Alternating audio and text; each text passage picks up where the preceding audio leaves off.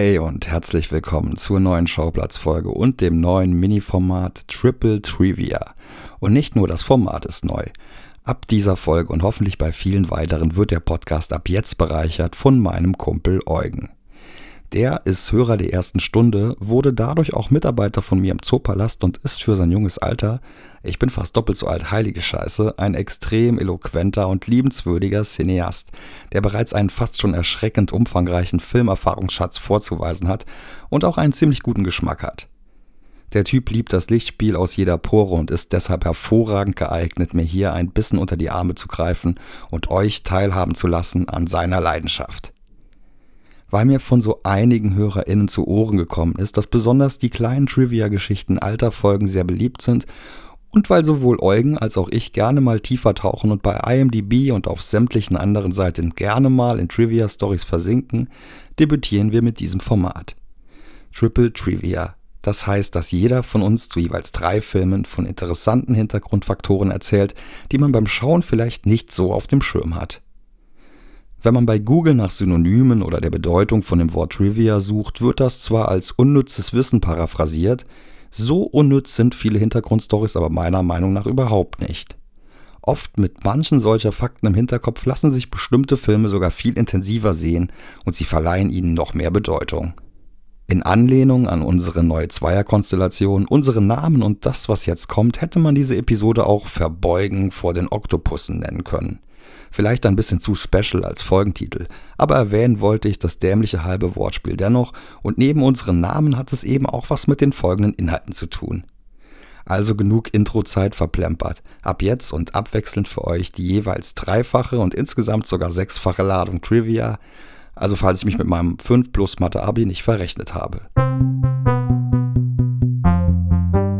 Zunächst kommen wir zu Oldboy, mein südkoreanischer Lieblingsfilm aus dem Jahr 2003 von Park Chan-wook, der 2004 den Jurypreis in Cannes gewonnen hat. Es ist der mittlere Teil aus seiner Rache-Trilogie, eingeleitet von Sympathy for Mr. Vengeance und abgeschlossen mit Lady Vengeance. Der Film hat mehrere denkwürdige Momente. Beispielsweise schneidet sich die Hauptfigur Oh Dai-soo die eigene Zunge ab aber besonders eingebrannt in mein Gedächtnis und wahrscheinlich auch bei so ziemlich allen ZuschauerInnen dieses Meisterwerks hat sich eine Szene, die sich in einer Sushi-Bar abspielt. Für schwache Nerven ist das nix und eine Triggerwarnung an alle VegetarierInnen oder VeganerInnen ist hier mehr als angebracht. Überspringt gerne mal die nächste Minute. Daisu trifft in der Bar auf eine Frau und es kommt zu einer recht unkonventionellen Essgewohnheit. Er verschlingt einen kompletten lebendigen Oktopus an sich schon krass genug. Wenn man jetzt aber weiß, dass der Schauspieler Choi Min-sik gläubiger Buddhist und Vegetarier ist, entfaltet sich eine noch heftigere Dimension des Ekels und der grenzenlosen Hingabe für die Rolle. Vier Kopffüßer mussten dafür ihre Leben lassen, weil die Szene erst nach dem vierten Take drin war. Beim ersten Versuch streute das Team Salz auf das Tier, um dem Schauspieler diese Mammutaufgabe zu erleichtern. Dumm nur, dass da jemand verliebt gewesen sein muss. Die Salzmenge war nämlich so groß, dass der Take abgebrochen werden musste. Ein anderes Mal musste die Szene abgebrochen werden, weil er das Tier nicht richtig zerkauen konnte und zusammen mit dem Team einen Lachanfall bekam. Minzig entschuldigte sich übrigens bei jedem Tintenfisch und sprach vorm Verspeisen jeweils immer ein kleines Gebet. Bei der Preisverleihung in Cannes dankte er den vier Geschöpfen dann auch in seiner Rede. Der erste Film, über den ich heute sprechen möchte, ist Interstellar von Christopher Nolan aus dem Jahre 2014. Der stark durch Kubricks Meisterwerk 2001 Odyssee im Weltraum inspirierte Film erfreut sich einer allgemein großen Beliebtheit über die Grenzen der reinen Nolan-Fans hinaus. Nun ist Christopher Nolan aber auch einer der populärsten und gefragtesten Regisseure des Hollywoods der Gegenwart. Einen großen Teil der Faszination des mit unter anderem Anne Hathaway und Matthew McConaughey hochkarätig besetzten Weltraumdramas dürfte durch die tatsächliche wissenschaftliche Basis kommen. Wie auch schon Contact aus dem Jahre 1997 mit Jodie Foster und ebenfalls McConaughey fußt dieser Film auf den wissenschaftlichen Arbeiten von dem US-amerikanischen Wissenschaftler der theoretischen Physik Kip Thorne. Bei Interstellar wirkte dieser sogar aktiv bei der Entstehung mit und kollaborierte beispielsweise mit dem Special Effects Department. Diese entwickelten extra für den Film eine neue Render-Software, in die man Kip Thornes Gleichungen eintrug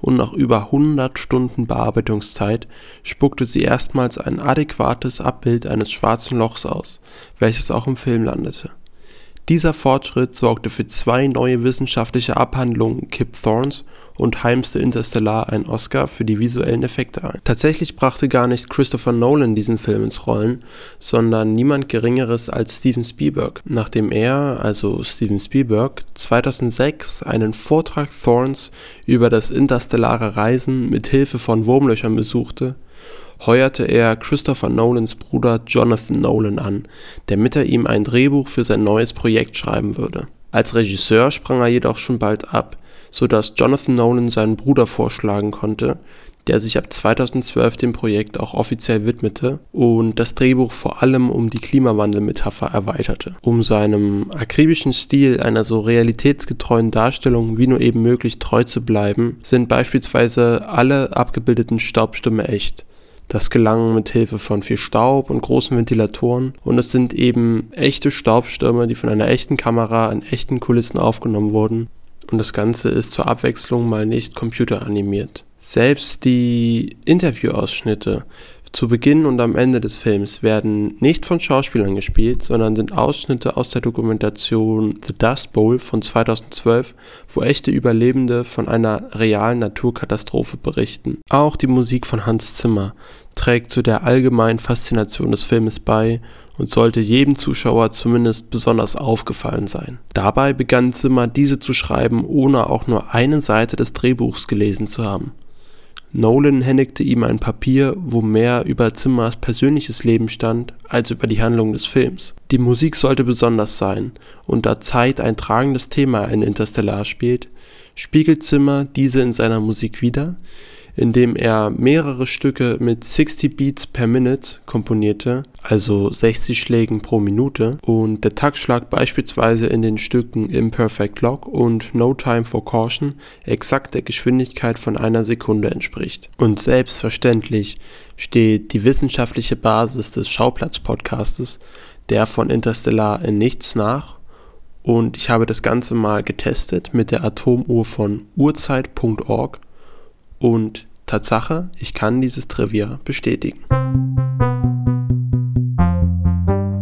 Schon in der ersten Folge Winter is Here ging es um das Drama Winter's Bone.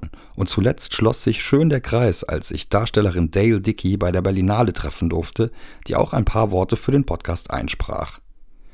Winter's Bone von Regisseurin Deborah Kranig aus dem Jahr 2010, vielfach prämiert und wirklich kein gute Laune Film für zwischendurch, ist jetzt das Thema.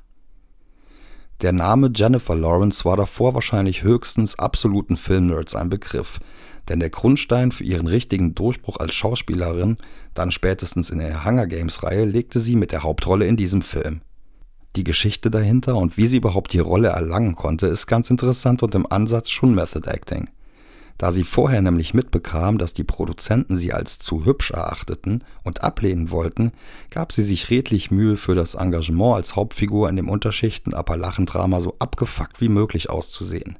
Das Casting wurde nach New York verlegt, Jennifer nahm einen Nachtflug, schlief dabei nicht, um rote Augen zu bekommen, benutzte kein Make-up, duschte nicht und lief 13 Blöcke zu Fuß zum Castingbüro, um dort mit laufender Nase und seit einer Woche nicht gewaschenen Haaren anzutanzen.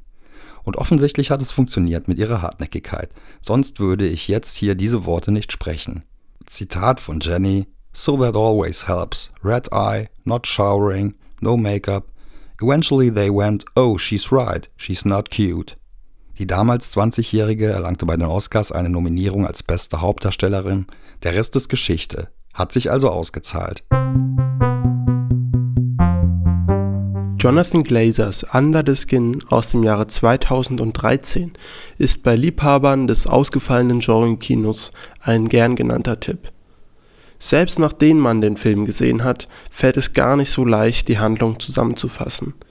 Ich versuche es dann nochmal für die, denen der Titel noch nicht sagt, den Inhalt so grob wie möglich herunterzubrechen Scarlett Johansson spielt hier ein Alien in Menschengestalt, welches in einem Van durch die Straßen Schottlands fährt, Männer anlockt und sie verführt, um ihnen im wahrsten Sinne des Wortes unter die Haut zu fahren, wie es auch die von Glazer erzeugte Atmosphäre beim Zuschauer tut. Mehr möchte ich an dieser Stelle aber auch nicht verraten, da der Film meiner Meinung nach echt sehenswert ist. Vielen dürfte aber gerade die Machart des Filmes zu sperrig sein, denn die ersten Zeilen von den spärlich gesäten Dialogen lassen auch gleich mal 13 Minuten auf sich warten. Auf der anderen Seite bringt die spezielle Inszenierung auch ihre Reize mit. Der Film wurde über weite Strecken mit versteckten Kameras gedreht und ein Großteil der Männer, die in Johansons Auto steigen, sind keine Schauspieler, sondern echt und wissen nicht, dass sie hier neben einem stark geschminkten und kostümierten Hollywoodstar sitzen und gefilmt werden. Dies wurde ihnen erst im Nachhinein mitgeteilt. Paparazzi erkannten jedoch Johansson auf den Straßen Schottlands und schossen ein Foto von ihr, wie sie sich für eine Szene auf den Bürgersteig stürzen ließ. Das Bild ging natürlich viral und wurde zum Meme. Durch die versteckten Kameras wusste jedoch zunächst niemand, dass der Sturz nicht echt war, sondern Teil eines Filmdrehs. Doch nicht nur die Männer im Van waren keine richtigen Schauspieler, sondern auch der ominös bedrohliche Motorradfahrer, von dem Johansons Figur über den Film hinweg verfolgt wird. Dieser wird von einem echten Hochleistungsmotorsportler verkörpert, dem 1964 in Belfast geborenen Jeremy McWilliams. Dieser nahm in den 90er und frühen 2000er Jahren an den Motorrad-Weltmeisterschaften teil wo es mir ehrlicherweise gänzlich an Expertise mangelt. Seine erfolgreichste Saison war allerdings 2001, wo er Platz 6 in der Gesamtwertung erreichte und auf der Strecke Essen oder Assen des Dutch TT-Rennens siegte. Sorry, falls ich hier was falsch ausgesprochen habe. Gecastet hat man ihn, da die Landstraßen im bergigen Schottland gar nicht mal so ungefährlich auf dem Motorrad sind. Schauspielerisch war die Rolle jetzt auch nicht allzu fordernd, da er über den ganzen Film hinweg sein Motorradhelm nicht einmal absetzen muss. Weiter geht es mit dem wahrscheinlich bekanntesten Film von Werner Herzog. Falls mir jemand von euch drei Bier ausgibt, mutiere ich übrigens zum schlechtesten Werner Herzog-Imitator der Welt. Aber zurück zu Fitzcarraldo, neben Nosferatu wohl das popkulturell am festesten verankerte Werk des kongenialen Hassdus Klaus Kinski und Werner Herzog. Darin geht es nicht nur um Brian Sweeney Fitzcarraldo, verkörpert von Klaus Kinski, und seinen mehr als exzentrischen Plan, in einer entlegenen Ecke des Amazonas ein Opernhaus bauen zu wollen, sondern auch um ein gigantisches Schiff, das einen Berg zu überqueren hat. Wie weit darf Kunst also gehen? Was ist man bereit zu opfern, um seinen Traum zu verwirklichen? Das ist nicht nur Thema des Films, sondern auch sehr meterhaft zentrales Motiv seiner Entstehung selbst. Über die Dinge, die im Rahmen der Dreharbeiten passiert sind, könnte man tausend Filme drehen. Sie in eine Chronologie oder Rangliste zu pressen, ist fast genauso unmöglich wie der Plan, ein Schiff über einen eng bewachsenen steilen Berg im Dschungel zu buxieren. Zunächst hat Jason Roberts die Hauptrolle des Fitzcarraldo. Außerdem besaß dieser einen Sidekick, von niemand Geringerem verkörpert als Mick Jagger. Roberts erkrankte, als ein erheblicher Teil der Dreharbeiten bereits im Kasten war und bekam von seinem Arzt die dringende Empfehlung, nicht zurückzukehren zum Dreh. Da Jagger Verpflichtungen mit den Rolling Stones hatte, wurde seine Figur komplett gestrichen und sämtliche Szenen konnte man in die Tonne treten. Eigentlich wollte ursprünglich Jack Nicholson die Hauptrolle spielen. Man konnte sich aber finanziell nicht einigen, weil er eine zu hohe Gage beanspruchte. Klaus Kinski, nicht gerade dafür berühmt, ein sozialer oder umgänglicher Genosse zu sein, geriet bei den monatelangen Dreharbeiten in der Isolation des südamerikanischen Dschungels nicht nur an seine eigenen psychischen Grenzen. Er sorgte auch für allerhand Aufruhr und milde ausgedrückt Antipathie mit Leuten aus dem Team oder den angeheuerten Ureinwohner-Laiendarstellerinnen. Das Gerücht, dass diese ihn umbringen wollten, kommt nicht von ungefähr, wurde aber vom Produzenten Walter Sachser widerlegt. Drei Schiffe kamen zum Einsatz und der eigentliche technische Leiter des Unterfangens, einen der Dampfer den Berg hochziehen zu lassen, schmiss seinen Job hin. Die Chance, dass dabei eins der Seile reißen würde und Teammitglieder sterben würden, sah dieser bei 70 zu 30. Bei der Aktion kam es dann in der Tat zu einem Unfall, gestorben ist dabei aber niemand. Ein indigener Stamm griff eines Nachts ein Boot des Teams an und verletzte mit Pfeilschüssen einen Mann schwer am Hals. Dieser musste mit mehreren Stichen genäht werden und kam mit dem Leben aber einer riesigen Narbe davon. Seiner Frau wurde in den Bauch geschossen. Eine achtstündige Not-OP war nötig, bei der Herzog mit einer Fackel in der einen Hand für Licht sorgen musste und mit der anderen Hand versuchte, die Unmengen an herumschwirrenden Moskitos fernzuhalten. Der Kameramann Thomas Mauch zog sich eine schwere Handverletzung zu und musste zweieinhalb Stunden lang ohne Betäubung wieder zusammengepflegt werden. Um ihn zu beruhigen, wurde sein Kopf in die Brüste eines Stammesangehörigen gepresst. Eins der Schiffe wurde nach dem Dreh im Dschungel gelassen und steht dort bis zum heutigen Tage. Diese paar Anekdötchen sind fast nur eine Randnotiz. Deshalb hier noch ein paar kleine Sehempfehlungen, falls euch dieser wirklich noch überschaubare Auszug der Kuriositäten interessiert hat. Die Doku Mein liebster Feind von Herzog selbst über die Zusammenarbeit mit Kinski und Burden of Dreams von Les Blank über die Dreharbeiten zu Fitzcarraldo. In autobiografischer Buchform und das in einem vage ausgedrückt sehr ätherischen Schreibstil verarbeitete Herzog die Geschehnisse in Eroberung des Nutzlosen. Auch sehr zu empfehlen, wenn auch ein bisschen anstrengend. Es gibt wohl kaum einen Film, der momentan die Kinolandschaft so omnipräsent überschattet wie Avatar The Way of Water. James Camerons Fortsetzung zum erfolgreichsten Film aller Zeiten. Bereits in den ersten fünf Tagen konnte der Mega-Blockbuster über 1,1 Millionen Deutsche ins Kino locken, inklusive mir. Doch bevor ich jetzt hier meine drei Sätze über die Fortsetzung sage, bleibe ich zunächst bei Teil 1 und dem Titel des neuen Formates und liefere noch ein paar Trivias über die Wahl des Hauptdarstellers. Zunächst waren für die Rolle des Jake Sully nämlich Jake Gyllenhaal oder Matt Damon eingeplant. Letzterem bot man sogar 10% am Einspielergebnis des Films an, was nach heutigem Stand knapp 300 Millionen US-Dollar wären.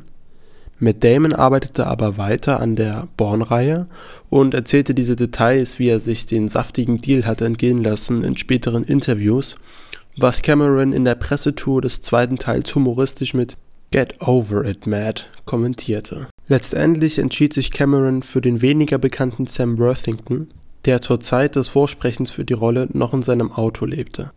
Berühmt wurde Avatar natürlich für die bahnbrechenden Effekte, welche prominent in Szene gesetzt wurden, doch sich auch in kleineren, unauffälligen Details versteckten, wie zum Beispiel, dass Sigourney Vivas Zigaretten, welche ihre Figur in Menschengestalt raucht, ebenfalls komplett animiert sind und sie stattdessen am Set einen Zahnstocher am Mund hatte zu The Way of Water kann ich nun sagen, dass auch hier leider die narrative Ebene wie schon bei Teil 1 nur eine bedingte Nebenrolle spielt. Dafür konnte mich aber dieses Mal die opulente Optik umso mehr davon ablenken. Noch nie sahen computergenerierte Effekte im Kino so schön aus. Man könnte zuweilen zwar meinen, hier einen reinen Animationsfilm zu sehen, doch jedes Mal, wenn reale Menschen ohne Mocap-Anzüge auf Pandora zu sehen sind, fügen diese sich nahtlos in ihre Umwelt ein. Nicht einmal fühlte ich mich hier wie so häufig an einen Greenscreen erinnert. Auch die technische Neuerung mit der erhöhten Bildrate schafft ein neues, gewöhnungsbedürftiges Sehgefühl, welches allerdings gerade in den Szenen unter Wasser voll auf seine Kosten kommt um von dieser Technik auch wirklich was zu spüren, sollte man den Film auch in den am besten ausgestattetsten Kinos in der Umgebung sehen. Und allen Berlinern kann ich daher sagen, dass Avatar The Way of Water im Zoopalast mit den neuen Projektoren im Saal 1 zumindest audiovisuell ein wirkliches Spektakel bietet.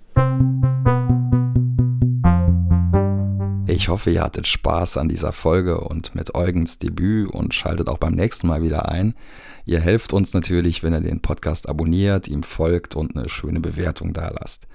In einer der nächsten Folgen wird es übrigens um den Film Holy Spider gehen, der in Cannes prämiert wurde für die beste Hauptdarstellerin. Mit dabei unter anderem Produzent Sol Bondi mit wirklich abgefahrenen Geschichten vom Dreh zu diesem Film.